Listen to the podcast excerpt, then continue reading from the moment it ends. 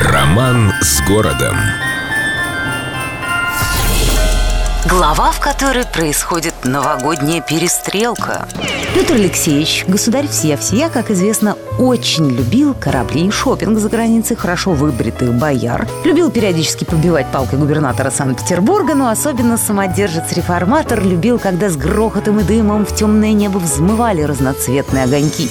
Знающие люди уверяют, что поскольку особенно симпатичные фейерверки смотрелись в зимнее время ближе к началу января, поэтому Новый год с 1 сентября, как раньше, перенесли на 1 января, как сейчас. И вместо 7 тысяч дремучих стали праздновать 1700-е годы. А чтобы закрепить в головах упрямых мысль о том, что Новый год и январь, близнецы-братья, Петр велел 1 числа устраивать пальбу из пушек и ружей и в добровольно-принудительном порядке выпускать, цитирую, несколько ракетов, у кого сколько случится.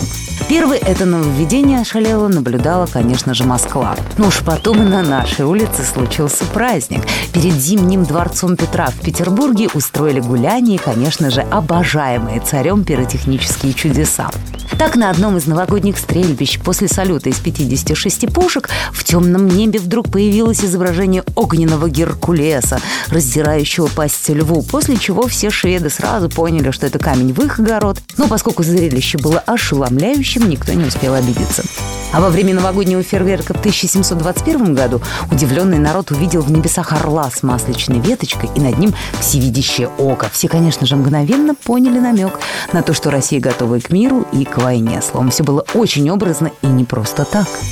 Петр обычно выступал в роли главного по огонечкам, и, кстати, именно ему принадлежат изобретение многих пиротехнических составов и всех сюжетов огненной феерии. Царь, кроме того, лично вел новогодний корпоратив, объясняя собравшимся значение каждой из картин, сиявших в небесах.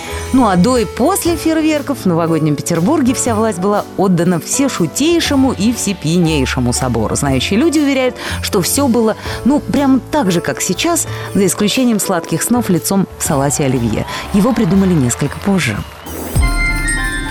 С любовью к Петербургу. Эльдо радио.